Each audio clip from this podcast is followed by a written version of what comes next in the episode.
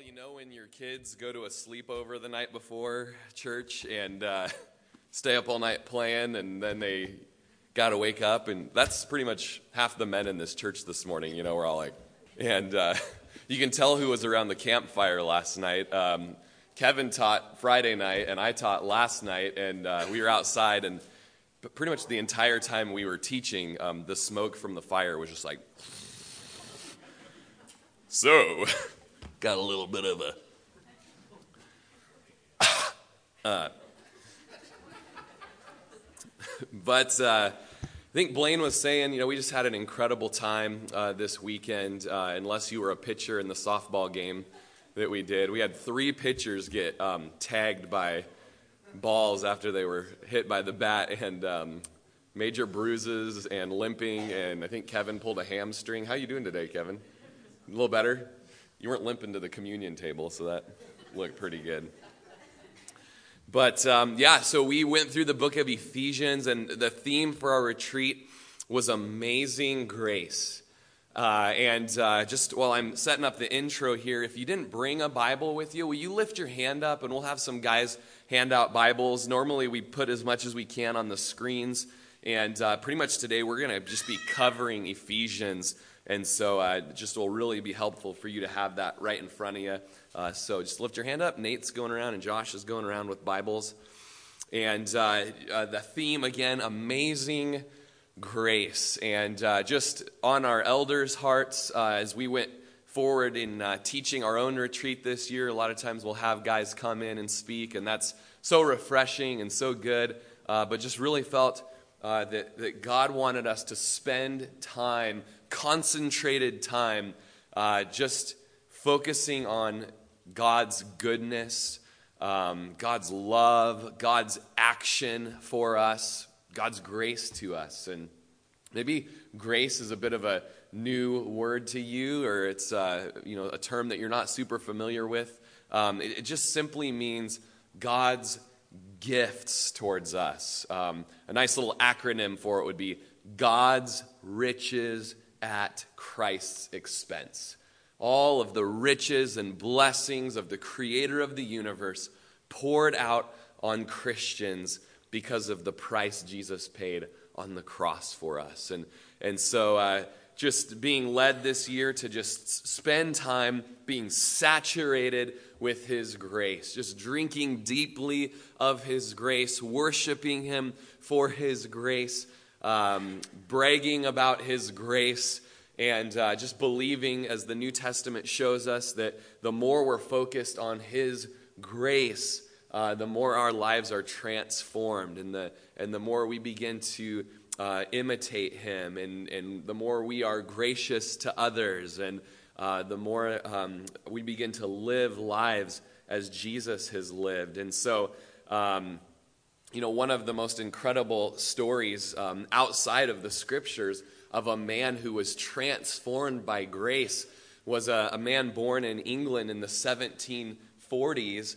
uh, named John Newton. Uh, John Newton is perhaps a familiar name to you a bit, but uh, he was um, raised with a Christian mom uh, and a dad who was a, a, ship captain that would sail the Mediterranean. Um, but as dad was gone so much, mom would take care of him. And teach him the scriptures and teach him the fear of the Lord. But she passed away when he was really young, about seven years old. Uh, and then the people that began taking care of him had no fear of God, and he slipped in with the wrong group of kids, a bunch of hooligans, hoodlums, and uh, just began terrorizing Essex of, of uh, England. And, um, you know, he just went deeper and deeper and deeper as he would grow, uh, even before the age of 12, into just major sin and debauchery and paganism and wickedness uh, just as a 12 year old. And uh, he would uh, then be put on ships to be sailing around as, as help and as labor and uh, falling in with more and more bad crowds when they would stop at places and just. Uh, but then he would go through times where realizing, well, that, that's not good. And so I'm just going to become very religious and very um, uh, you know, spend a lot of time, you know, afflicting myself and a lot of time fasting uh, for months on end of various pleasurable foods. And, and he would kind of go from paganism and debauchery over here to like super religious and self righteous. And then after a stint in that, he'd fall back into major sins and gangs and things like that. It's just back and forth, back and forth. And, and uh, he ended up joining one ship that uh, he would um, run away from his duties and they would catch him and beat him on the deck of his ship. And he hated that captain that would beat him so much that at this point in his life, the only reason that he would continue living was so that he could murder this captain and find the right time to murder this captain before he would kill himself. And, uh, and as he was on this ship, just waiting for the right moment, uh, he was given a book about the grace of God. And as he's there in the ship, rocking back and forth, they spent four weeks in like a white squall storm, almost like in the book of Acts when Paul was weeks and weeks and just this horrible, and he's just hearing about grace and reading on this shaking hammock, you know, and, and water's pouring in. And uh, he was supposed to go up, up on the deck at one point, and the man right in front of him was swept off the ship, right in front of him. And it was right then that he knew he needed this grace of God, or he was doomed. And, uh, and that actually was where he was converted, but he spent many years uh, transporting slaves from uh, Sierra Leone, Africa. And as you read the history of England, and uh, you know, he was a slave trader, and uh, there was almost like our Civil War and our Revolution and, and some of our history happening in England. Um, just the Holy Spirit just was transforming his life and pulling him out of the, uh, the slave industry uh, to actually finally become a champion for human rights and freedom, especially you know uh, the, the wonderful freedom that's found in Christ Jesus. But I mean, we are talking such an incredible, you know, uh, in, in, in one man we've got just paganism and about as wicked as you can think, and then we've got another form of wickedness that we often think is is not wickedness, and that's self righteous asceticism and religiosity. And Jesus would say that is just as wicked. That's like a whitewashed tomb where on the outside you look great, but on the inside you're full of dead men's rotten bones. And finally, the grace of God pursued John Newton to where he was born again and transformed. And people would ask him, you know, what changed you? What brought about this change? And it was this point in his life that he was telling his testimony. He wrote the song Amazing Grace that we know so well. And he was able to tell people, you know what? I realized I was a wretch. I realized I was blind. I realized I was dead. And he would write, Amazing grace is what has changed me. Amazing grace, how sweet the sound that saved a wretch like me. I once was lost, but now I'm found. I was blind, but now I see. And that's a bit of what we looked at in the life that God wants every Christian to experience. He wants every person who's lost to be found, everyone who was blind to see, to be saved, to become a Christian, to have more than just forgiveness, which is wonderful, but to be brought from death to life, from bondage to freedom, from darkness to light.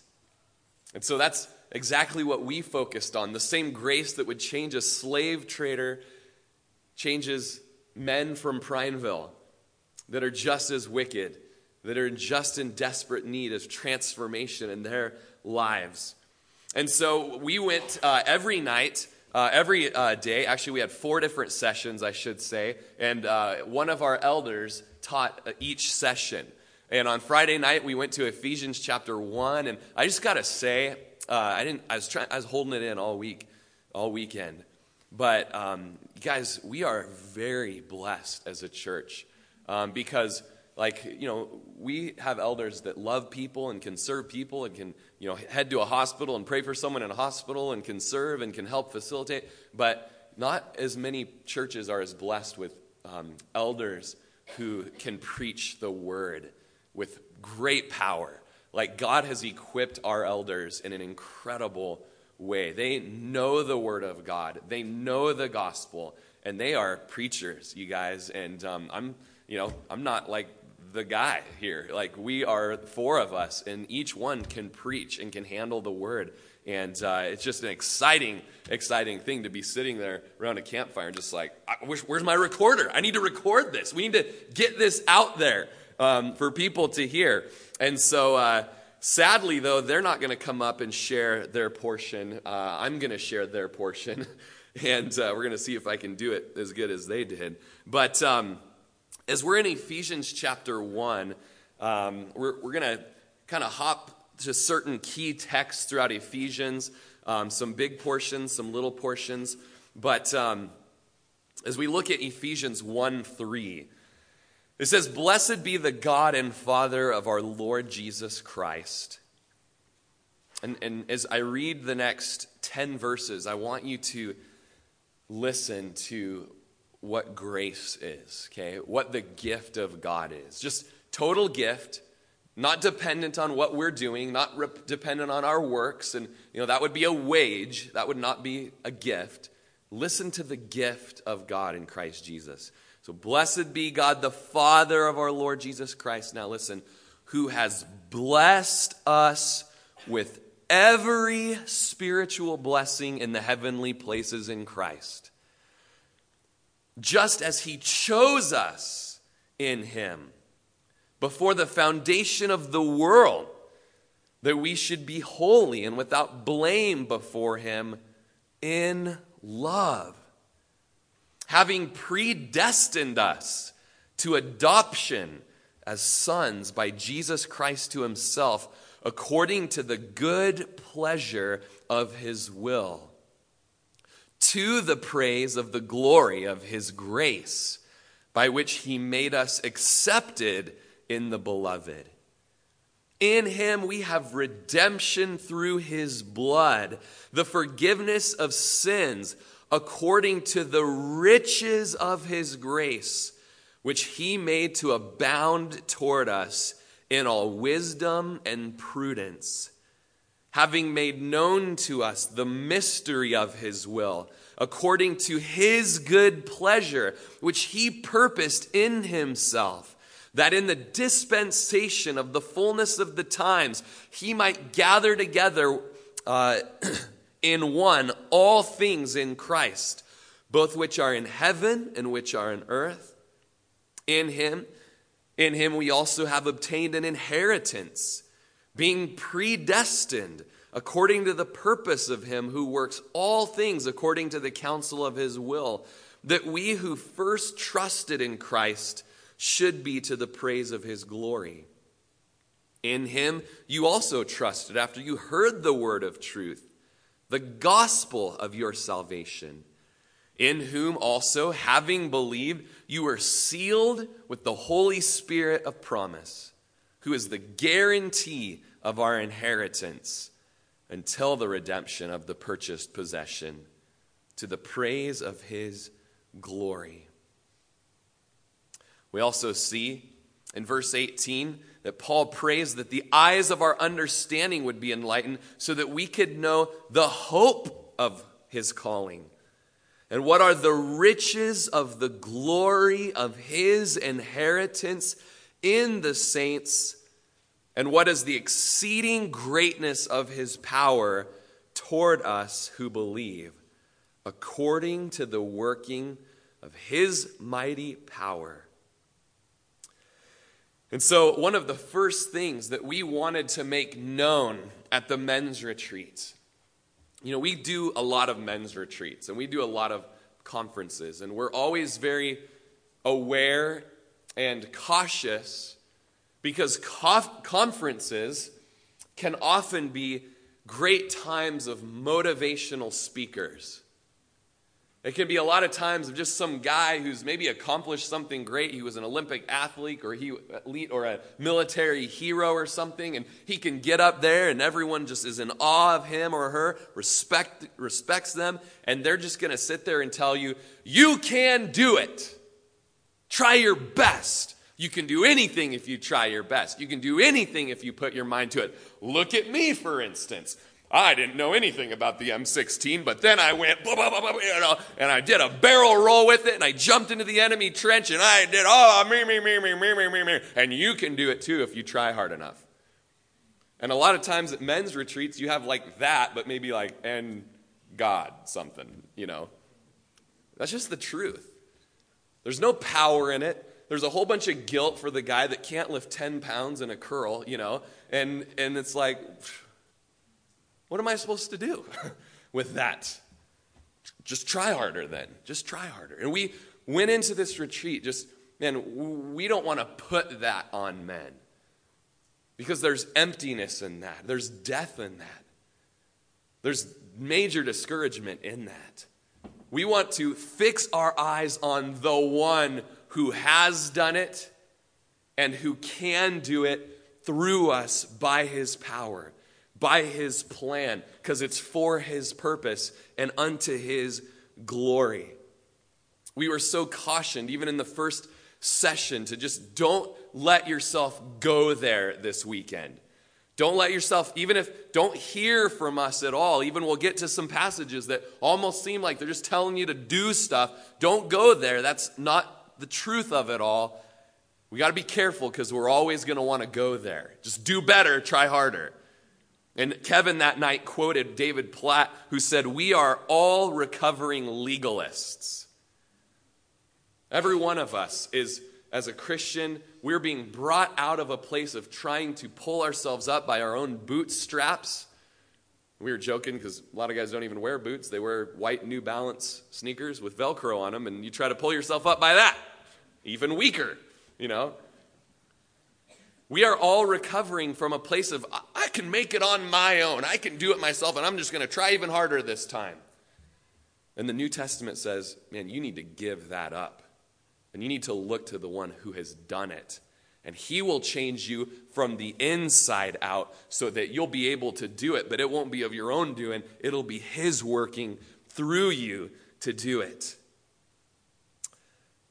That was our caution moving into it. That was we want to be aware of those mindsets that just come right up to us. Kevin shared testimony of friends that he has that are involved in uh, Jehovah's Witness and, you know, and, and how they even would believe in Jesus and that he came and he died on the cross and redemption and, you know, died blood and there's blood there and the blood is special and, you know, uh, because of Jesus, there is hope. And they say things that it's like, well, we believe the same thing then. But we don't believe the same thing because at the end of the day, the Jehovah's Witness, along with every other religious system in the world, says, well, Jesus kind of started it, but we've got to finish it.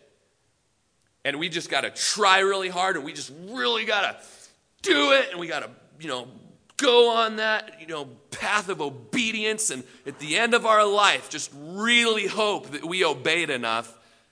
And it's at the end of our life that we'll know if we did that. And that's just not New Testament Christianity. New Testament Christianity is look at all my filthy rags. I am a wretch. I am blind. I am naked. I got nothing. I am spiritually bankrupt. But God sent his son Jesus, Jesus, who is rich and who wore robes of righteousness and who lived it and who fulfilled it, and he was obedient. But he died a death that I was supposed to die. And then he sent the Holy Spirit to come and dwell in me so that now I can be conformed into the image of Jesus. And I can live and I get to walk in that same obedience as Jesus. The whole time knowing I'm saved. I'm that wretch that has been saved, and I'm overjoyed in it.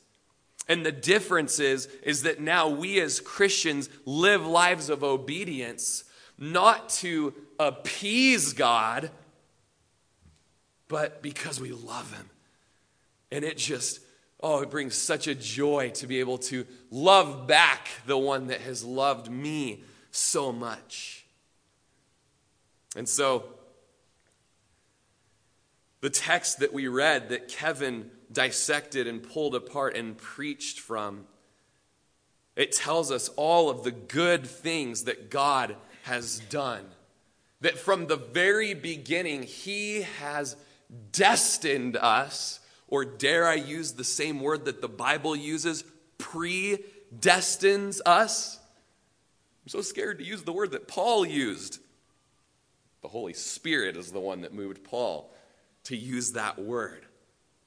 As Alistair Begg says, predestination, it's a difficult doctrine, but it's also a biblical doctrine and a profitable doctrine.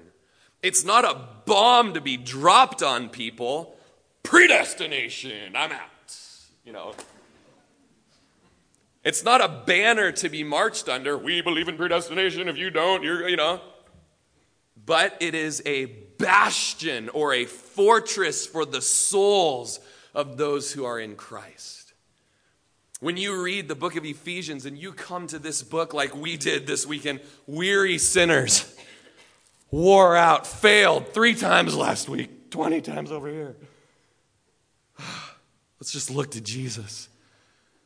Man, from before the foundations of the world, He is destined for us to be called out of darkness and into His marvelous light, and He has given us an inheritance among the beloved, and He's telling us that we're going to finish this thing.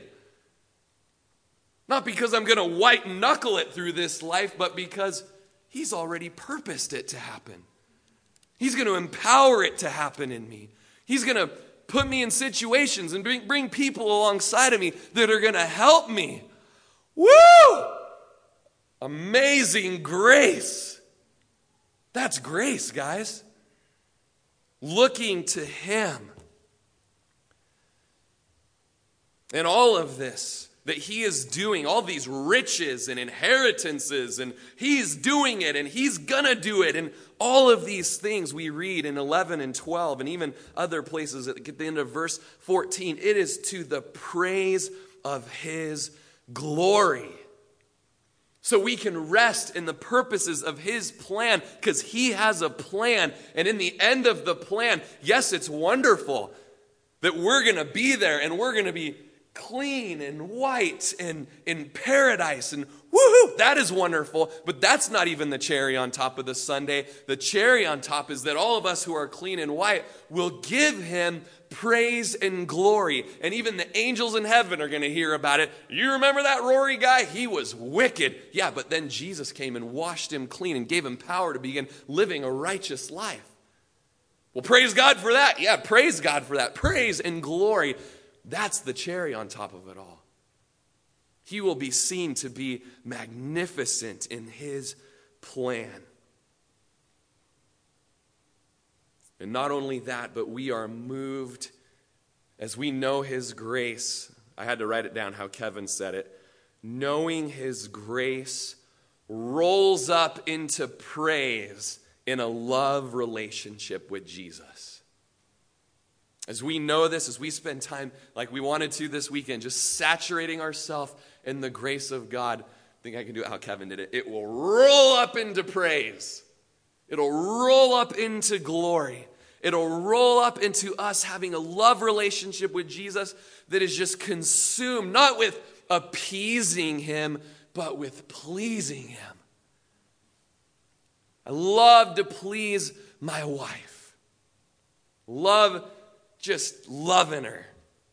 And my kids love to please me. And we just love to please the Father because he's first loved us.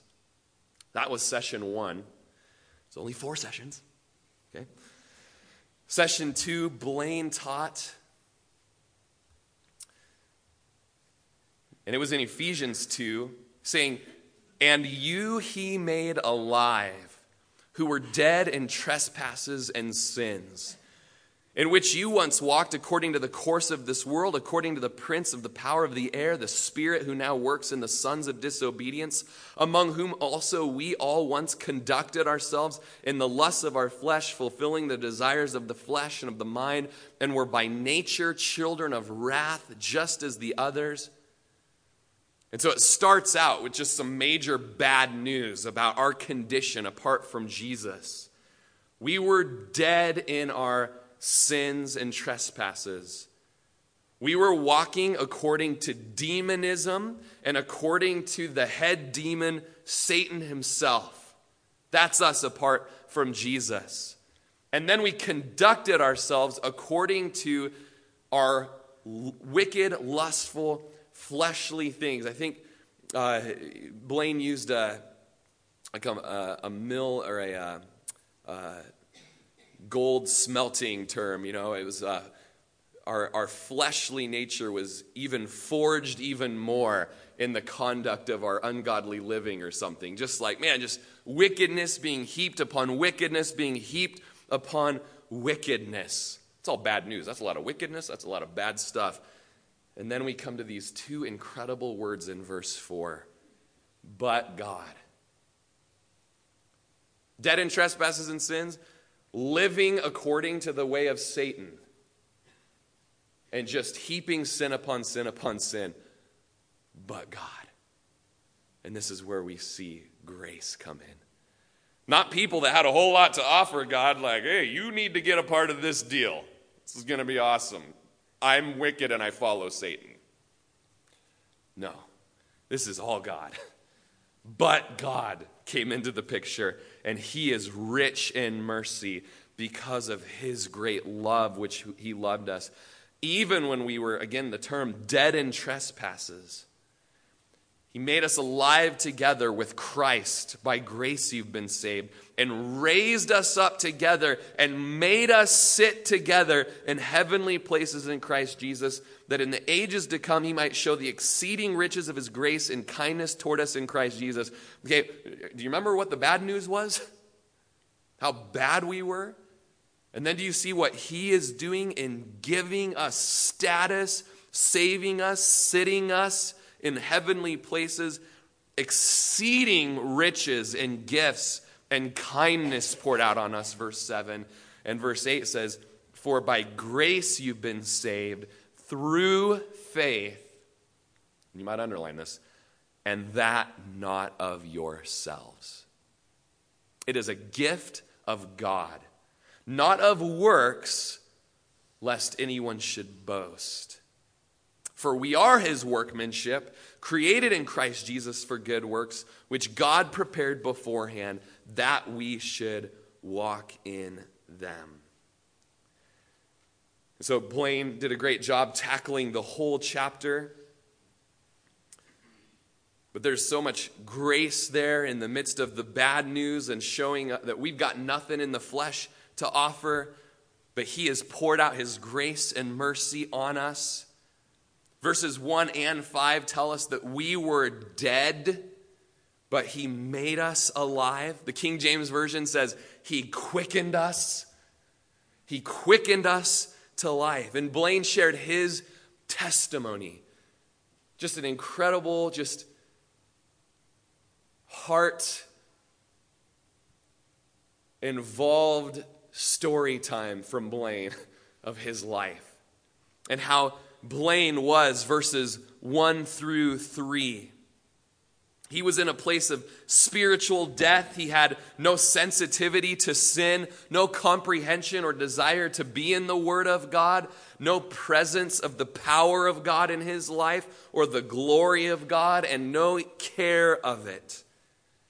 But Blaine pointed out to us that you he made alive. He made Blaine alive. Now, who's this written to? It's written to, Ephesians tells us, saints in Ephesus. So these are born again Christians who love Jesus, the introduction tells us. And the same is true for the saints today at Calvary Chapel of Crook County, those that were up at the men's retreat, and those that would even be here. And maybe you walked in this door today and you're not a saint, you're what Jon Courson calls an ain't. Okay? You're an ain't. You're not born again. You're the child of wrath that we read about up at the beginning of chapter 2. You're dead in your sins. You got nothing to bring to God and nothing to offer. but even that God would have brought you here today at a review of a men's retreat sermon, and He would make you alive today. And then at the end of our sermon, we'd be able to say it past tense hey, you who were an ain't, now you're a saint. And 30 minutes ago, He made you alive. It's done. You're alive. You have a pulse. No longer do you have to live according to the influence of the devil and just live to fulfill the lusts of your flesh, but now you're an alive man or woman who's partaken of God's rich mercy. And not only his mercy, mercy is, you know, you don't get what you deserve. And so you deserve hell, but in God's mercy, he's not sent you to hell. That would be mercy to not go to hell. But God's also a God who is rich in grace, which means now you get what you don't deserve. And we often quickly just, first of all, go to eternal life, which is, yeah, that is wonderful, but there's even more, so much more than just living forever. It's living forever, being children of God, having relationship with God, having a new heart and a new mind and a conscience that's been cleansed from wicked, evil works. That, that conscience that's been plagued is, is now clean, and now I can know God and serve God and be in relationship with God and be a partaker of the exceeding riches of His grace and kindness. We see there in verse 8 that all of this is a free, unmerited, or unearned gift that is present today. It's present today. Many of us can say, I have been saved by grace. And maybe, to, maybe for you today, today would be that day. I have been saved by grace. That was a little bit of a summary of Blaine's sermon and message from Ephesians 2. Aaron did session three. and in session three, we read, or Ephesians 3, which is session 3.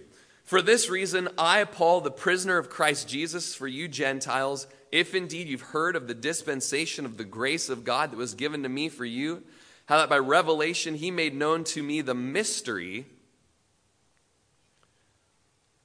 And just jump to verse 5 there, which in other ages was not made known to the sons of men, as it has now been revealed by the Spirit to his holy apostles and prophets Listen to this. This is grace, okay?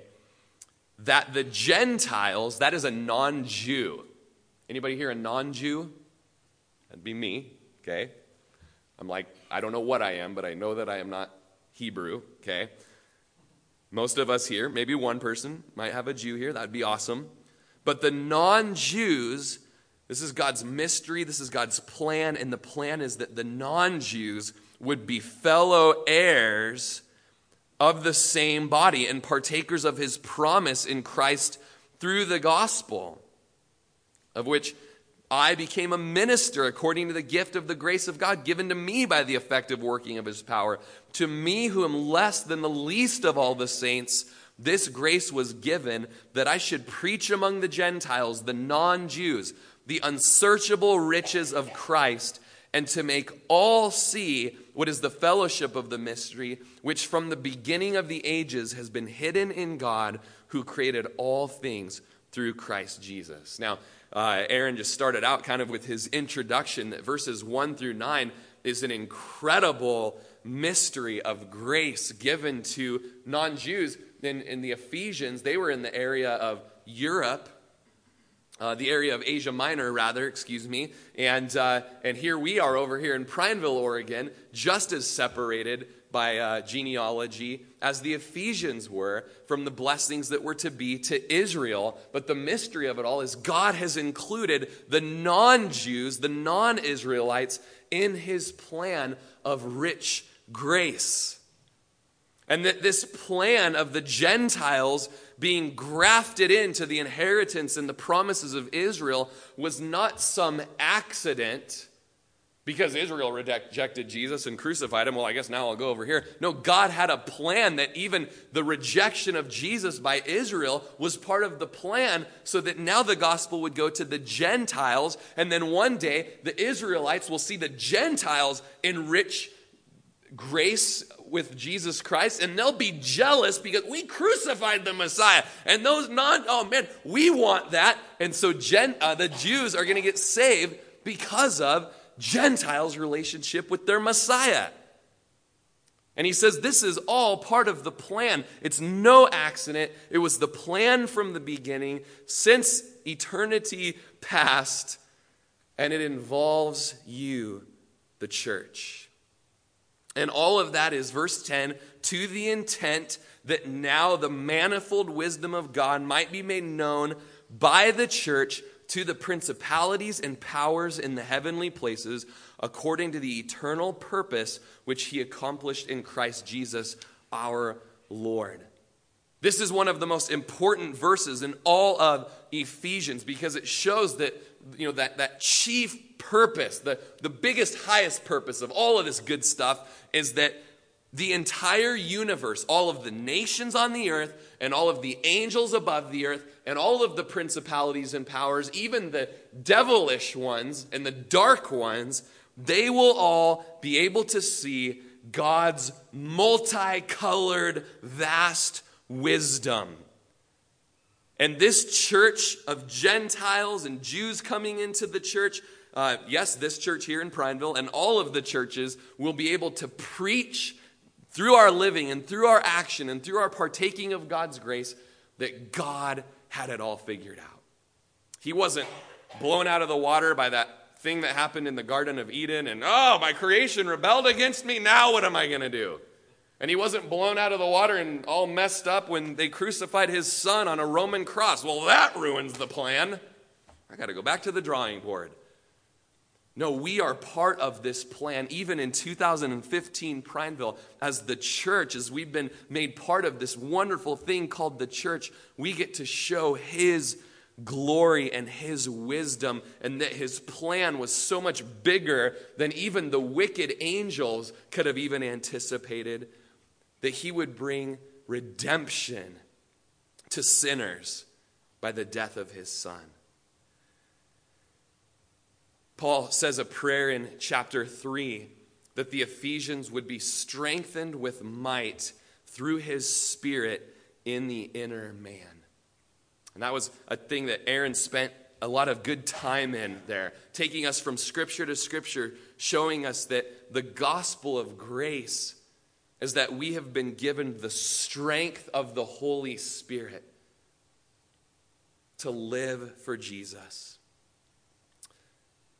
You know, one of the, you know, we wanted to saturate ourselves in grace at this men's retreat, but we were originally going to study Romans chapter 8 and not the whole book of Ephesians. That might have been easier. But uh, why Romans 8?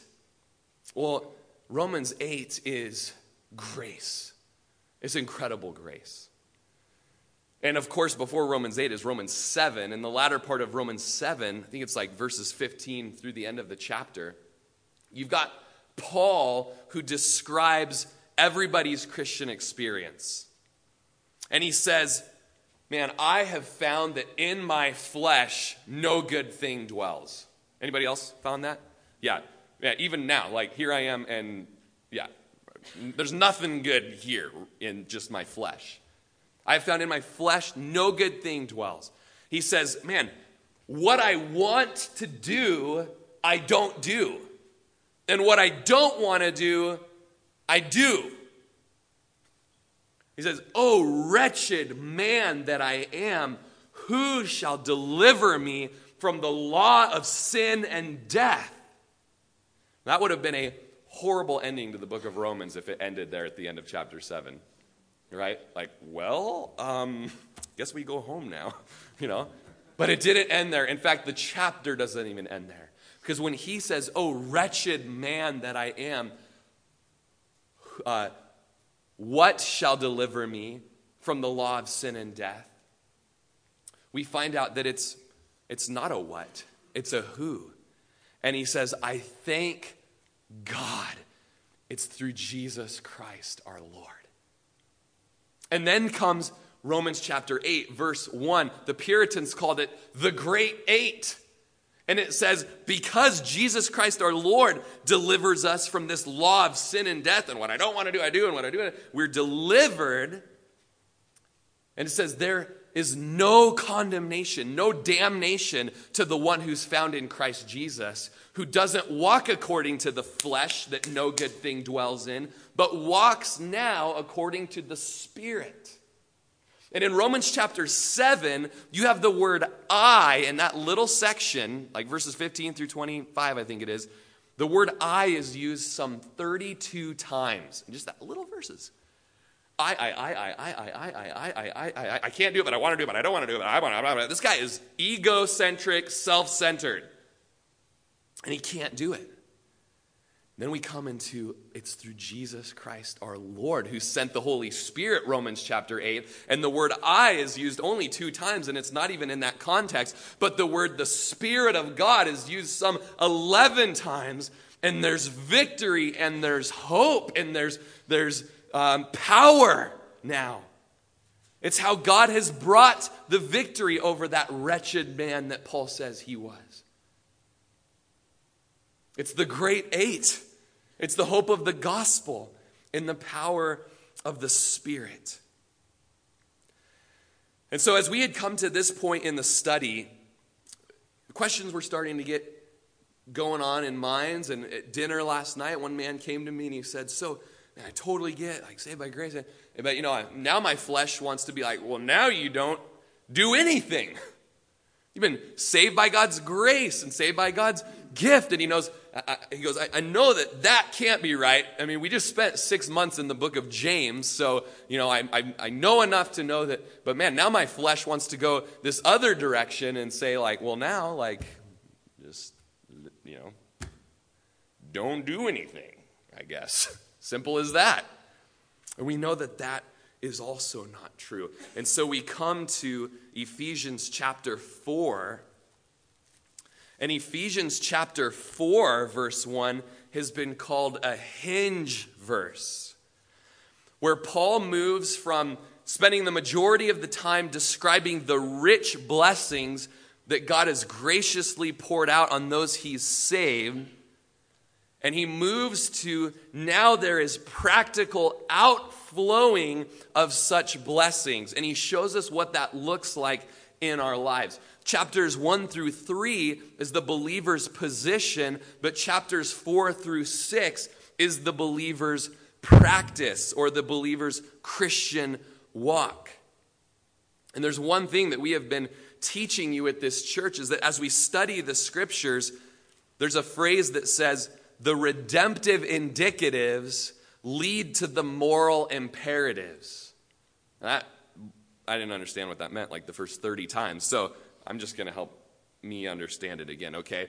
Redemptive indicatives mean God is indicating to us how He saved us. That's the whole chapters 1 through 3. He has saved us by His grace. He had a whole plan planned out the whole time. I mean, man, He wants to pour out His grace, and it's through Jesus and the life that Jesus lived. And oh, man, look at how much He has indicated to us, even this morning in these first three chapters, what He's done for us. He's saved us by grace. And that will always lead to, so, so live and respond to that. It's imperative. Now, now we, there's, there's a life that will be lived that would never be the same after having been saved in such a wonderful way.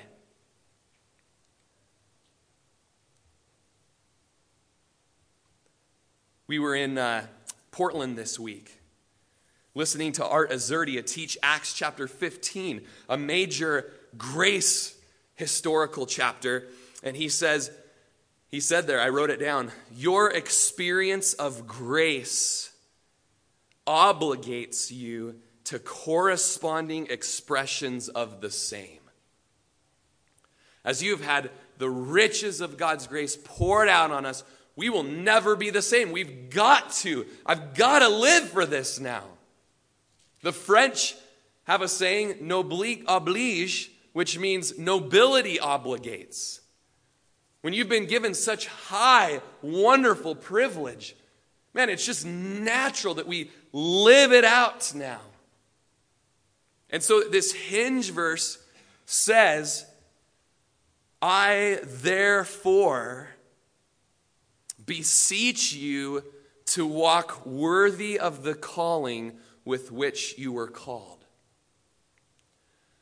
The therefore means everything that I've been telling you, all of this grace, all that He has done, all of the riches of the blessings and the kindness and the love and the mercy and the grace of man, with all that just saturating your mind, I beg you, saints in Ephesus, to live a life that is step by step walking in worship of Him, is really what's being spoken of there. It's not, you need to make yourself worthy of all of this. It's rather, man, look at the one who is worthy of all this. And in Revelation chapter 5, we have two different times of worship where we are there before the throne of God and we say, with the angels and thousands and ten thousands and thousands of thousands of angels and saints worshiping before the throne, and we say, Worthy are you, Lamb that was slain, to receive blessing and honor and glory and praise, for you have redeemed us by your blood. Worthy are you. When somebody is worthy of something, it's not an, a big labor to like love them and applaud for them. When someone's worthy of something, I can't but do that. I was thinking of Troy Koski last night as I was teaching this and, and how when they got back from Afghanistan, you know, some people from the church, we went over to, to the uh, fairgrounds in Redmond and, and we got American flags and, you know, we put our kids up on our shoulders and we couldn't wait for Troy to come in and just, we wanted to thank him for the year he was away from his family and he put his life on the line and and you know it was for our protection and for our freedom and I didn't do that you did that and we're just so thankful that you would do that for us and I don't I'm not like working for like your approval I just want you to know man you're worthy thank you thank you and in the same manner what Christ has done actually laying down his life and dying for us when he shouldn't have had to. He is worthy of walking it out now. The gospel of grace moves us to display grace. And so Ephesians 4 through 6 show us what lives that have been touched by grace look like. And it was here that we needed to remind these men do not look at Ephesians 4, 5, and 6 as a checklist of things to do. Okay? Things that I need to do to be a good person and appease God, but rather see it as good things God is calling me to do as a recipient of His mercy, grace, and righteousness that He's already given me through His Son, Jesus Christ. very quickly in all of this. We're called to bear with one another in love, verse 2. We're called in verse 3 to work at keeping the unity of the Spirit in the bond of peace. We're, we see there in verse 7 that Paul gives even, shows even more grace and gifts, in that each one of us has been given spiritual gifts and is called to use them. If you're born again, if you're a saint, and even if you came in and you were an ain't, but during the study, you've been saved by his grace, you've received that gift of free uh, salvation in Jesus Christ and what he's done for you on the cross. Even here today, you've been given spiritual gifts. That's God's grace, more grace. Don't get tired of grace. You've been given gifts, each one of us. And that's New Testament. The whole New Testament tells us that each one of us has received a gift. And Peter would say, since you've received a gift, use it. Don't put your Christmas present up on the shelf and forget about it. Man, break it out. Let's use that thing. Let's have some fun with it. Verses 9 and, and on there uh, speak of Jesus when he died, he descended and then he, uh, then he rose from the dead and then he ascended into heaven. And when he ascended, he gave more gifts to men. And a couple of those gifts that we're familiar with today are pastors and teachers. So God has given more grace to you guys, and that He saw fit to give you guys pastors and teachers who are to equip you to do the work of the ministry. One of the saddest things in the American church is that we think that we've got these paid staffers that go to our church and they do the work of the ministry. That guy's a minister, he does it. That is not New Testament ecclesiology, studying of the church. The study is that God has given you pastors and teachers to teach you and to train you up in how to serve the Lord and serve others so that the church can grow and make more disciples and send out disciples and make more churches and more disciples and send out and so on and so forth. And we all use our gifts we've been given and we all do our share, it says. This is the grace of God. Because we've been given gifts, now he says, Walk worthy of that. Go use that. It's a great thing. Respond to the gifts of God. Find your place in ministry. Verses 12 through 16, as you just have your Bibles open and we're, you know, we're cruising through these next final chapters. And I'll just give the verses and you can just scan and look and use your finger to kind of pull these verses apart.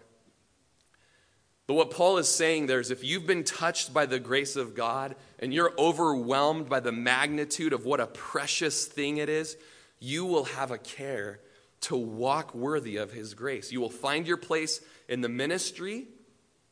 It says that you'll be moved to maturity in that you'll, verse 14, no longer be children, just tossed to and fro by any preacher with a golden tongue that you know has come to defleece the flock and to peddle the gospel and to make money and to serve his own belly and deceive you. But these pastors and teachers, they will be training you and equipping you so that you'll be able to spot a counterfeit the second you even see this person, the second you even hear it. You've got your Bible open and you go, You are wrong, sir.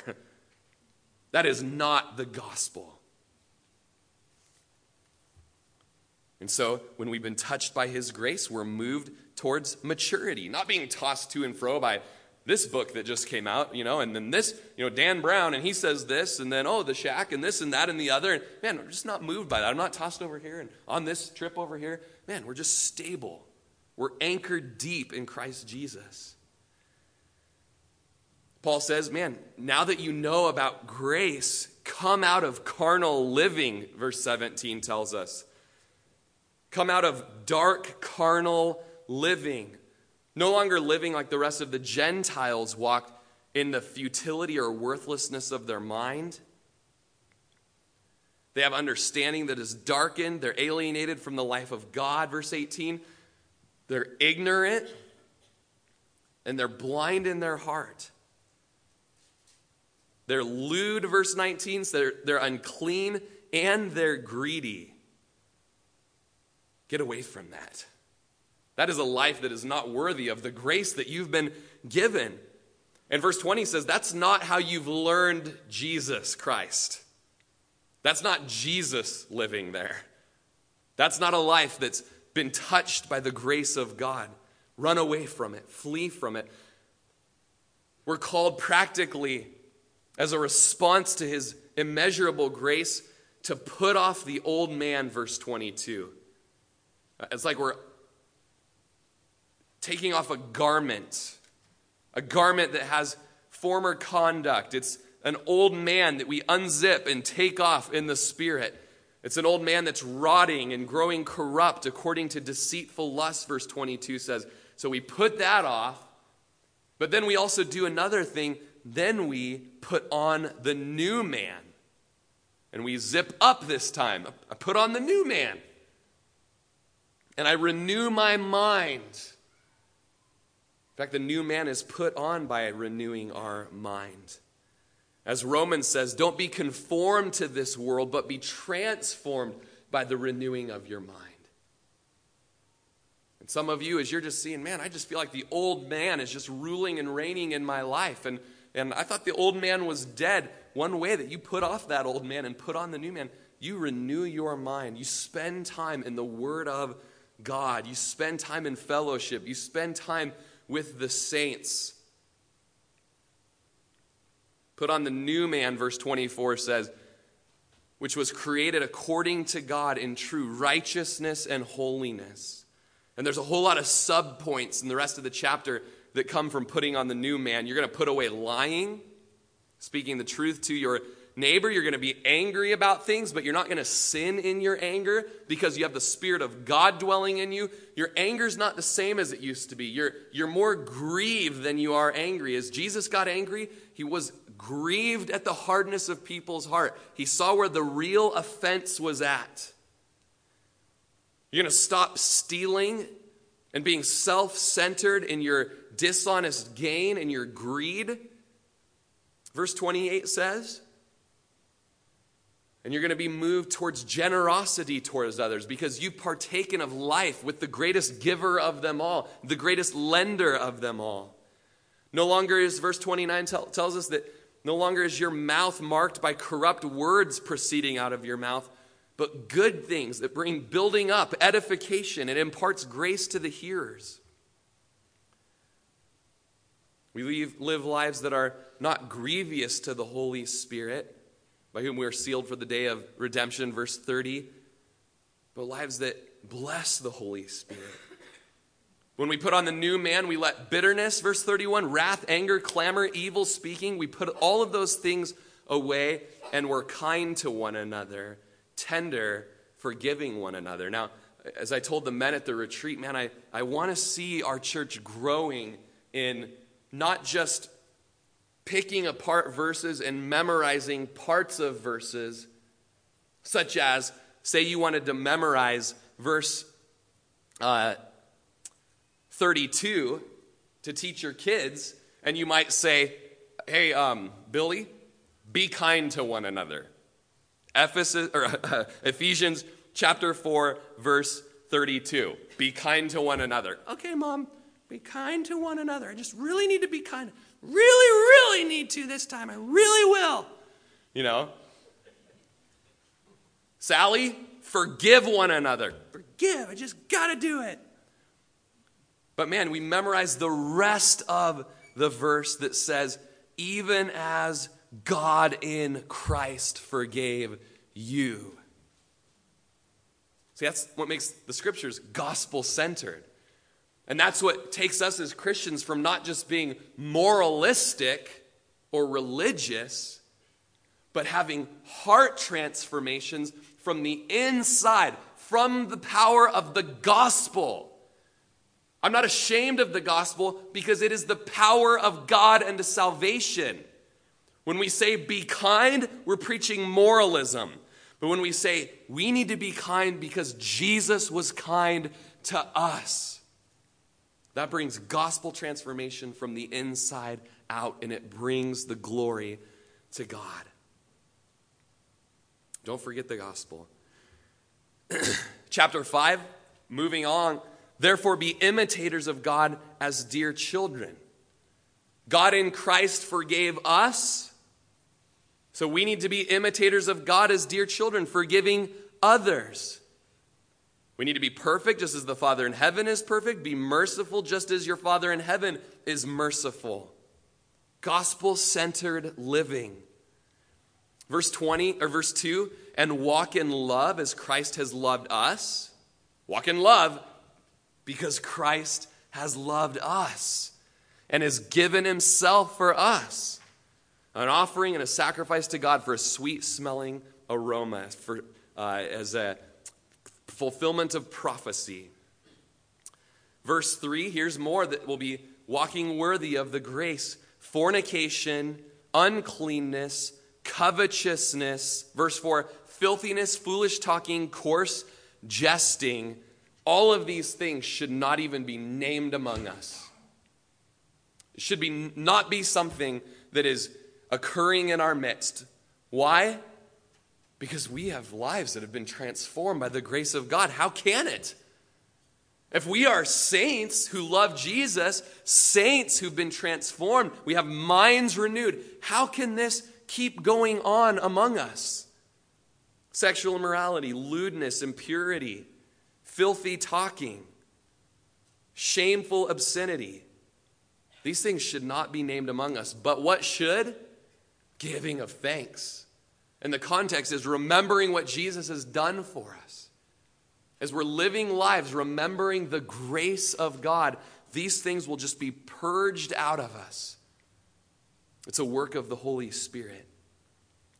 Verse 5 For this you know that no fornicator, unclean person, covetous man who's an idolater has any inheritance in the kingdom of God. Let no one deceive you with empty words, making you think, oh, that's just not true. That's so, that's old school, you know. No, don't be deceived. If you're practicing these things, you will not inherit the kingdom of God. Because verse 8 says, You were once darkness, but now you're light in the Lord. So walk as children of light. Verse 11 Have no fellowship with the unfruitful works of darkness, but rather expose them. For it's shameful even to speak of those things which are done by them in secret. And for the sake of time, you guys, there's lists and lists and lists, of, you know, of just things that, man, these things mark the born again Christian. These things mark the life that has been changed by grace. Just in a bit of a silly, childish illustration I used last night, I went to a water park in Boise uh, this um, summer, and I, am a chicken. I don't do crazy stuff, you know. And uh, start out on the little kid slide, you know, woo, woo, and you're like, oh, let's go a little bit bigger, a little bit bigger, a little bit bigger, a little bit bigger. Next thing you know, me and my father-in-law, my father-in-law and I are cruising up the up the stairs to the biggest slide that there is. You know, once you're up there, you can't go back, you know. You know, and it's this capsule that they open up the door and it's a glass window and you get in it, and you're glad that your shorts were already wet, and they close it. Cross your arms or cross your legs, do this, and the floor is, this thing's gonna fill up with water, and they say, hold your breath till you go through the loop de loops, because the whole thing's gonna be filled with water, and this drawer is gonna drop out from underneath you. And you're just like, wait, what, what number is it gonna, you know? And, uh, and as I'm going through this thing, it's like holding my breath, like loop de loop. How many loop de loops were there? And it's just, I'm overwhelmed with this torrent of water that is powerfully pushing me up and down and around and up and down. And there was this one part where it was like quiet and it was like, man, I don't remember seeing like a place where I you get air in this ride. And you're like, whoa, like, when are we to land? And then I realized the ride had been over and I'm laying there in the, at the end of it. but just as we were in grace all weekend. I, I felt like so much grace and so much good, and God is so good, so good, so rich, so kind, an inheritance incorruptible in the heavens. And I never did anything to deserve it. In fact, I deserved his wrath. I deserved hell. I was a child of wrath. And just, I felt like chapters one through three, I was just like, you know? And, and what is all that we're reading about now, all of this practical outflowing, it's just the, the push of grace moving us through life. It gets to be where you're just like, whoa, is, it, is anything even happening? Like, whoa, the power of grace. That may not have made any sense whatsoever, but it's all right. As we move towards clothing, clothing and closing,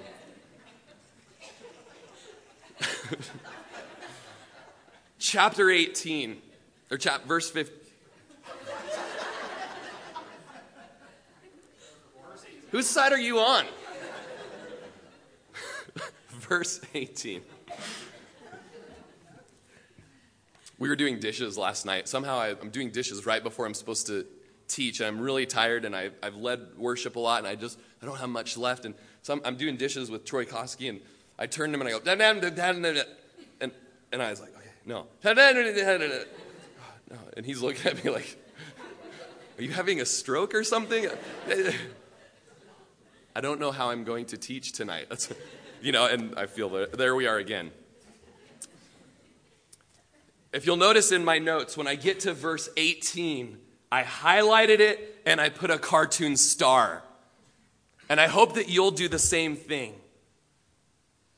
Everything in the rest of the chapter and into chapter 6 comes back to verse 18 and the phrase, be filled with the Spirit. Okay? In verse 18, we see the main verb that all the rest of the chapter flows from and rides on. Okay? The gospel is that we have victory and obedience because of the Spirit of God working in us. Now, why is that important? Because we get to the rest of chapter 5, and ladies, what do you have there? Verse 22. Oh, Brenda knows it. Know it well. Wives, submit to your husband, right? What about, is it verse 25? Husbands, love your wives. Now, how many of you in your marriage, you say, hey, wives, submit to your husbands? Oh, thank you.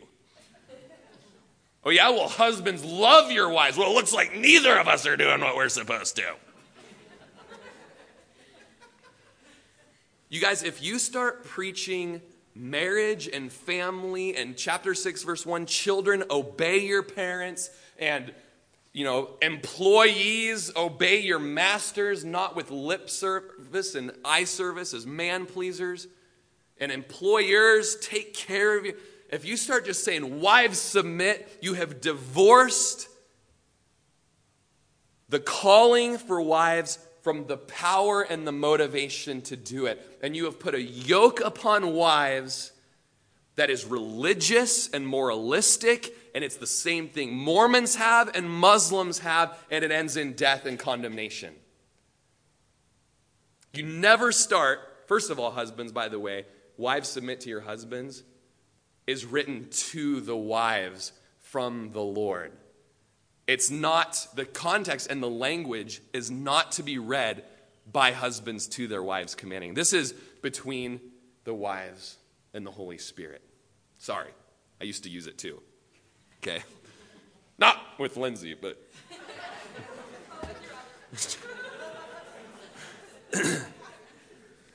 We've got to come back to don't be drunk with wine, like that'll help you submit but be filled with the Spirit of God. And it goes back even farther to Ephesians chapter 1, verse 3. The riches of God, the grace of God poured out. We could never have done it, but He did it. He planted it all out. He predestined it. He elected us to it. He's going to finish it for us. He is doing it, you guys. He is doing it. So don't try to become moralistic and do it on your own again. Your marriage will be horrible. Wives, spend time with Jesus, being filled and overflowing with the Holy Spirit of promise. Men, spend time with Jesus, overflowing with the Holy Spirit of promise. And since it's mostly adults in here, get your children in a place as you're called as fathers to train up your children in the teaching and admonition of the Lord. Disciple your kids to be filled with the Spirit so that they can obey their parents. Fathers, get yourself in a place. Do you like how we went into chapter 6 and you didn't even know it? Fathers, get yourself in a place where you are having the Spirit of God poured out upon you. You're just there at the throne of God, basking in the gospel, praising God for his grace. And as you read the book of Acts, those are times that the Spirit is poured out on us, overflowing for power to live the life that is worthy of the grace of God. Man, I'll tell you, your life will never be the same. Your sin struggles will fade away in the light of His glory and grace. I had to break down and just weep and wail in front of the men. I got tears coming down and the smoke's blowing in my face and it's making mascara lines. And I was like, guys, I got to be honest with you. The whole reason we even did this book is because I've been a jerk to my kids. Just so gracious. Not at all. I mean, you know why pastors' kids have a stereotype of falling away from the Lord because the pastor's like, I got to look perfect in front of everybody all the time, and you better do it too. Don't you even think of messing up in front of people. And to make sure you do it in front of people, you're going to do it at home as well. Perfection. And just overwhelmed, not only with conviction, but just godly sorrow in my heart. And reading a book by a pastor who, um, Paul Tripp, who's been through the same thing, and he's just like, pastors, not only with anger issues and just, man, you got to be before the throne of grace. And I said, I need a weekend away before the throne of grace. Who else wants to come? 20 guys came with us. Guys with every kind of struggle. Guys that would read chapters 4 through 6 and say, Man, I just, I haven't been doing any of this and I can't do any of this. Well, let's just spend time with Jesus. And He's going to cause it to be worked out in us. People do month long, months long series through the Ephesian book. And we did it in, felt like a month to you guys, I know. But man, go through it again this week, just in your personal time. Mark down all the grace, all the goodness of God. Just savor it and chew on it and tell your friends about it and write songs about it. I don't care if you can sing or not. Your grace is enough. Praise God. Make much of him. Cry out for the filling of the Spirit. He will empower you to walk worthy. As the worship team comes up, going back to the very first chapter, rest in him. Rest in his grace. He has predestined you. Now, that, that can go a whole lot this way in theology and discourses, and that can go a whole lot this way. And we're just reading predestination. He has predestined you. Let's read that. Let's praise God for that. I'm a saint. He, he, before I was even born, he's calling me to be a saint. And man, like, he's going to finish this with me, for me, through me, for his praise. I can rest in that. I can quit saying, I lost my salvation again. I lost my salvation again. Oh, I got it back. I got it back because I did something good. I got it back. No, I lost it again. I lost. I got it. I got it back. I got it back. Oh, oh, uh, uh, uh. There's no rest in that. And there's no praise to God in that. Rest in Him. And when you do that, you'll be moved to action for Him. Let's stand. Lord God, there is so much there. I was so afraid that when it came to me teaching four through six, that after Kevin and Blaine and Aaron preached grace, I'd say, now it's time to do stuff. And Lord, I just pray that you would keep us from that bent towards self righteous, legalistic, hypocrisy, just as you would keep us from blatant, outright debauchery, Lord. And Lord, I just pray that your spirit would fall afresh on us right now. Every man, every woman, every teenager and, and youth in this building, Lord, and in this room. And Lord, people that have just been striving and oh, I'm striving, I've got to do it, or I've appeased God, I finally appeased God. He owes me mercy now. He owes me mercy. When, Lord, we would just remember that you are a debtor to no man. But you have made a way for us to be forgiven and cleansed You've made us righteous, past tense. We are righteous because of the blood of the cross. And now we are empowered by the same Spirit who rose Jesus Christ from the dead. And Lord, I just pray over not only the men who are at the retreat, but every person who is a part of this church who's here today, Lord.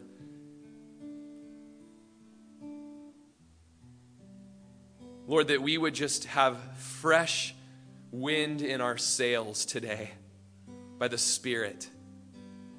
fresh breath in our lungs. Realizing we could never do it, but you did it, Lord. Realizing that you have cleansed us in the innermost part of our heart, where we've been murderers in our heart, where we've been adulterers in our heart, where we've been covetous in our heart. All of our lusts and anger and immorality in our heart, Lord. By your grace and your mercy, you've taken it away and you've cleansed us and we, you've scrubbed our conscience clean. That we can live, even if we fail today, Lord, you're going to pick us up and you're going to move us higher up and move us further in, Lord. We have a clean conscience to be able to serve you, the living God. Lord, all of these things will culminate in the praise of your glory.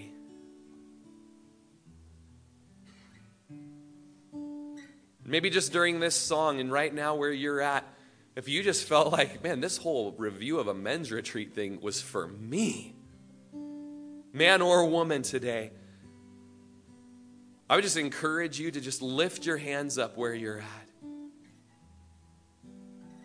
And just say, Lord God, would you pour out your grace on me? Would you give me a mind to comprehend this good news? Lord, would you change my heart to, to line up with yours, God, to be reliant on you, God, to be thankful for you for what you've done? Lord, would you fill me up overflowing with the Holy Spirit, who you've sent to help me obey you and empower me to live for you. Lord, would you forgive me today of my self centered, just moralistic behavior where I'm trying to cleanse the outside, and maybe if I cleanse the outside enough, it'll do something to my inside, to my heart. And Lord, instead today, this church, would you cleanse my insides? Do what you said you'd do in Ezekiel and Jeremiah, where you would take out my heart of stone and put in a heart of flesh that beats and will know God and doesn't need to be told anymore. Know God, but it'll know God. Change my heart, Lord. Make me new. Quicken me today. And I don't know, as you're lifting up your hands, or as you would be moved during this song to lift up your hands, I'm not, I'm not saying like, I, I don't know if you were saved today or, or what, but you can say today, Save me, Lord. And you can say, I'm saved. Thank you, Lord, for making me a saint.